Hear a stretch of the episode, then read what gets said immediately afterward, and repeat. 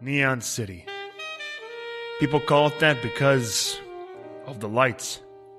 Signs shining out in the darkness, telling us where we can see a show, buy a drink, have a smoke.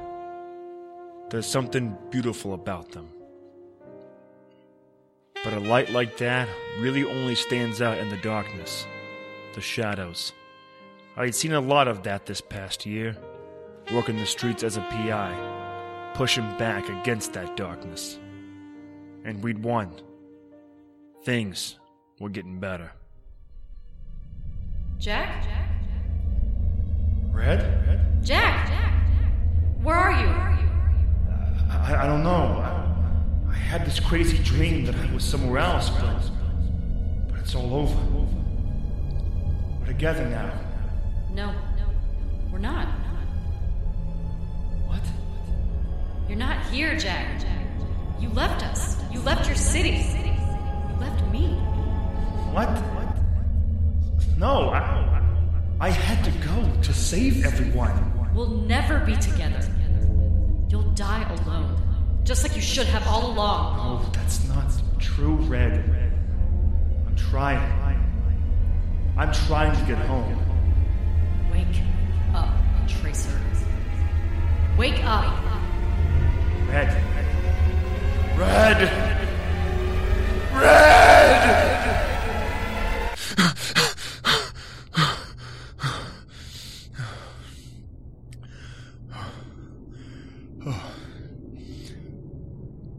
Just a dream.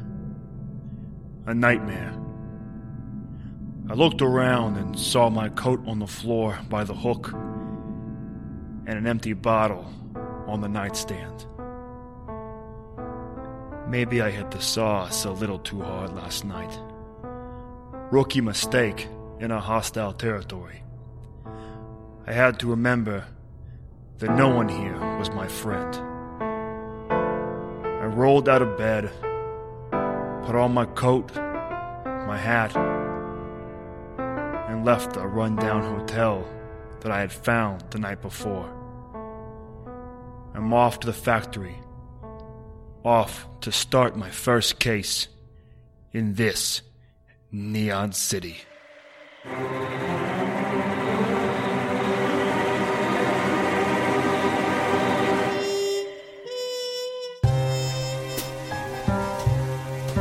Welcome to Neon City, where the lights are bright but darkness looms. Where Detective Jack Tracer spends his evenings investigating the strange, eerie, and unknown. What secrets lay hidden just beyond the street lamps? Find out on Neon Nights, the arcane files of Jack Tracer.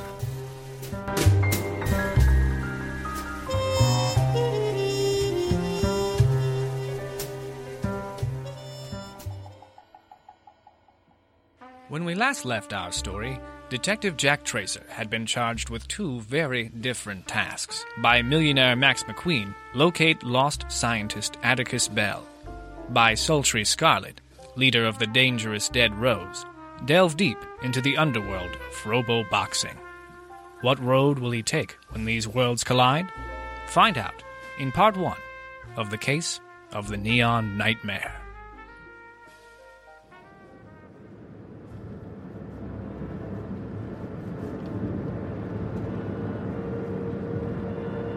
A metal arm. What now, Tracer? Remind me where we're headed again. Gibbons Golems. It's where the Dead Rose houses all our robots for robo-boxing. The boss says I'm supposed to drop you off here so you can look into who's been screwing with the fights. Right, right. Robo boxing. I gotta say, still sounds kinda silly. Are- Are you kidding me? It's. Ah, forget it. You're from Bay City. You don't know jack about Neon City. Tasty, tasty. That temper of yours is gonna get you in trouble someday. maybe. And maybe you can kiss my ass.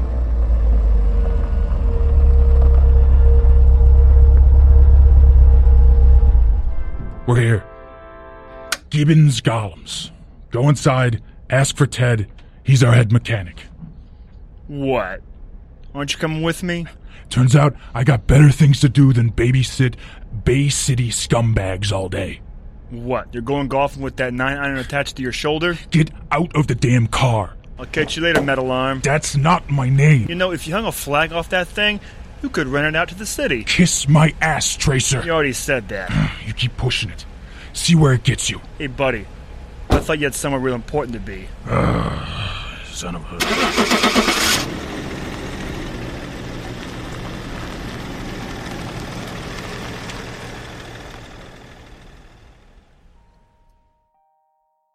looked back at the building. Metal arms said was Gibbons Golems. An ash colored warehouse in between two ash colored warehouses in a district of ash colored warehouses. Great. Well, I could worry about getting lost later. For now, it was time to go in there and pretend that I knew what the hell robo boxing was.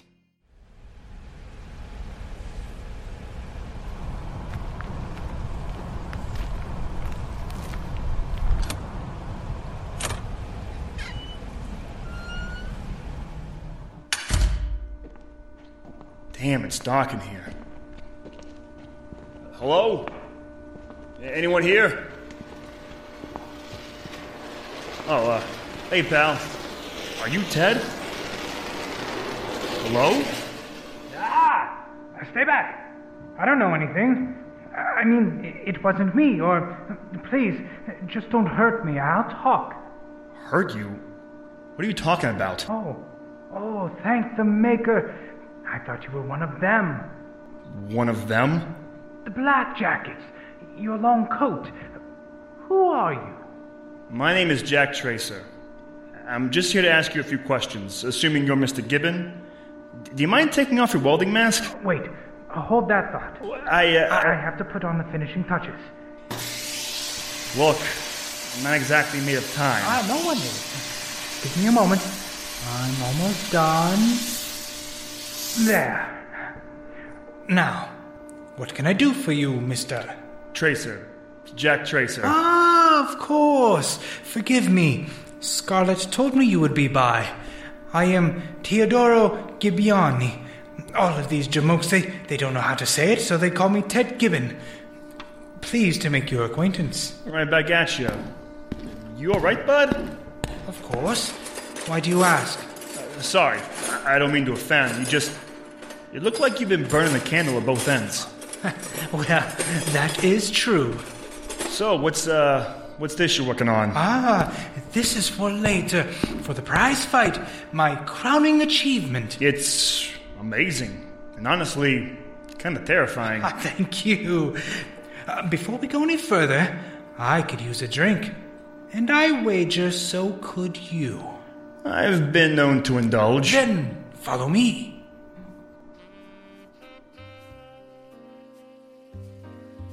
Teodoro led me a few blocks to another warehouse. It was just like the ones Gibbons Golems was housed in, but I began to notice little signs as we moved through the district marks, symbols. The warehouse he took me to had a symbol of a pig with tusks and muscles. A pictograph. The brawny boar. Huh. Clever. Gibbons Golems must have had something similar, which was how Metal Arm picked it out. When we approached the door, the bouncer took one look at Teodoro and waved us in. I guess he was a regular. The bartender confirmed this by sliding a bottle over to the pale mechanic without him having to say a word. And for you, Mr. Tracer. Hey, a man buying me a drink can call me Jack. And I'll have what you're having. Good man, Jack. Bartender, another for my friend. Much obliged.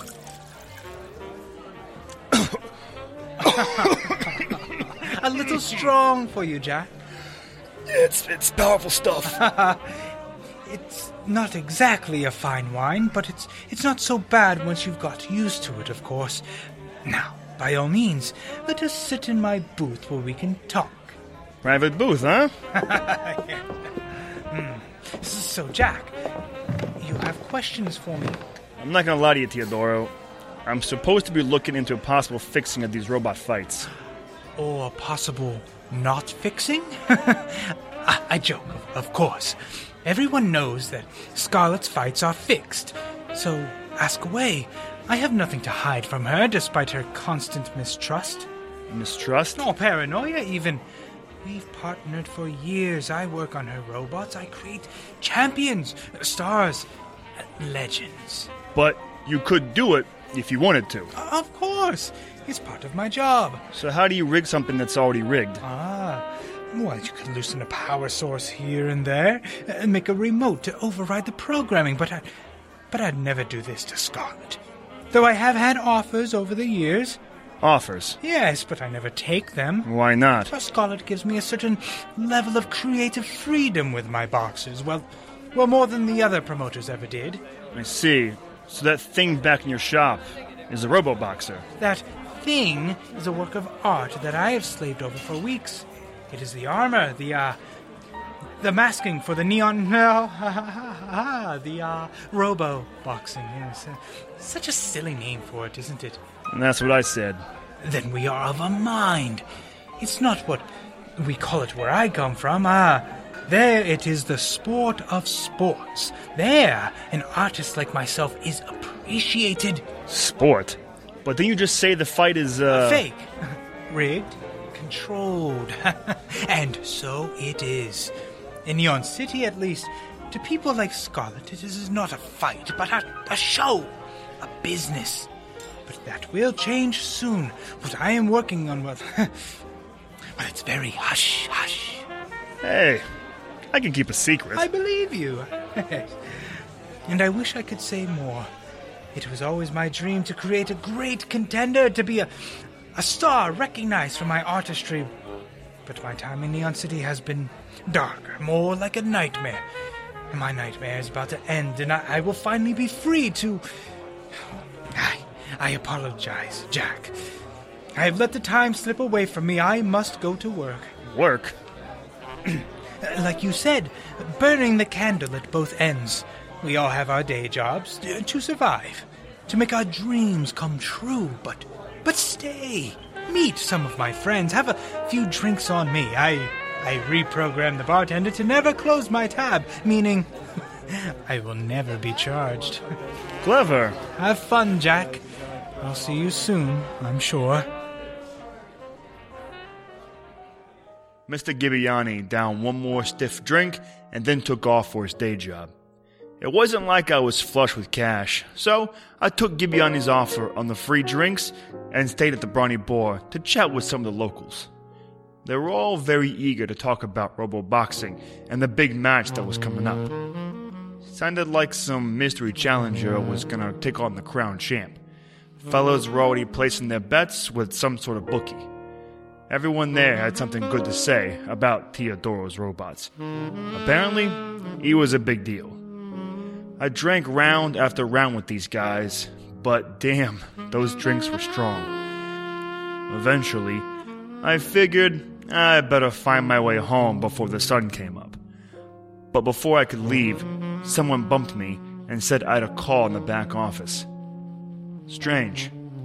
Who the hell would call me? And how the hell did they know where I was? Hello, listeners! Will Snyder here of Neon Nights, the arcane files of Jack Tracer. It's time for another edition of Audio Drama Spotlight. And on this episode, we're going to be looking at the Audio Drama Production Podcast. Here is Evil Kitten co founder Rachel Craig to tell you all about it. Hey, creative peoples! Are you making your own audio drama? Do you want to? Are you a writer, producer, director, composer, sound engineer, or voice actor? Then you need to be listening to the Audio Drama Production Podcast. There's over 120 episodes of this wonderful interview show with the best audio drama guests, ranging from consummate pros like Dirk Maggs and KC Wayland, Lauren Shippen, Maximilian, and David K. Barnes, who are at the top of their game to those just starting out. Audio Drama Production Podcast is hosted by Sarah Golding with guest hosts twice a month. We're on Twitter at Yap Audio and online at audiodramaproduction.com. Find us on your favorite podcatcher. Get creating. We'd love to interview you next. And if you would like to be on a future audio drama spotlight, hit us up on Gmail at neonnightspodcast at gmail.com. You can also reach out on Twitter at Jack underscore Tracer and on Facebook at facebook.com forward slash Neon Nights Podcast. And now, back to Neon Nights, the arcane files of Jack Tracer.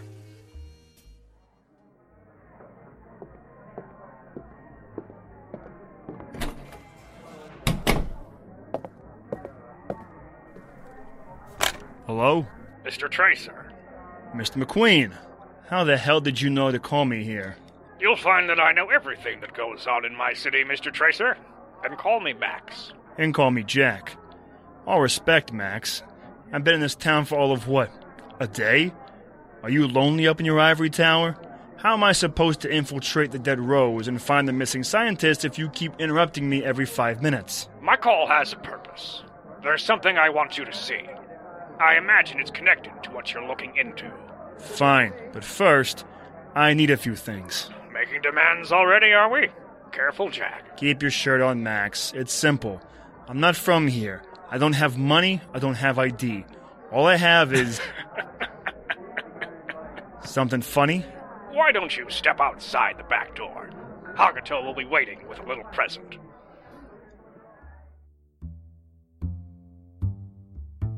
I did as Max suggested and slipped out the back of the brawny boar into the pre dawn light. I looked around but didn't immediately see anyone in the alley. Suddenly, from a place I could have sworn I just looked, there she was. Hakuto. It was like she stepped out of the shadows. She reached into her jacket and, with a flick of her wrist, shot something across the alley, bouncing it off my chest. A wallet. Thank God. If it had been a knife, I'd be dead. Jesus! Very sloppy, Mr. Tracer. You should be more careful. Pick it up. I kept one eye on Hakuto as I picked up the wallet. I glanced inside and saw it was packed to the brim with bills. There was also an ID with my picture. It simply said Tracer, comma, Jack, and had a barcode underneath. It looked pretty damn official. I closed the wallet and slipped it into my coat. The ID will help you get around. It will also keep you safe from the black jackets. The money speaks for itself. Does that suit your needs, Mr. Tracer? Sure does. You did exactly as Max predicted. Try not to be so predictable next time, or you won't be much use in the long run. Yeah. Thanks for the friendly advice. Now, what did Max want me to see? This is for you. What is this? A file of a mechanic at one of our factories. He was killed this morning in what was officially declared an accident. I opened the file Hakuto had handed me, and inside was documentation of an employee named Mr. Kowalski. I flipped through it, but nothing really jumped out at me as being terribly important. It wasn't until I got to the back of the file that I saw a picture of Mr. Kowalski. Kowalski wasn't Kowalski at all. He was actually Mr. Gibbiani. And now, he was dead. Thanks for this.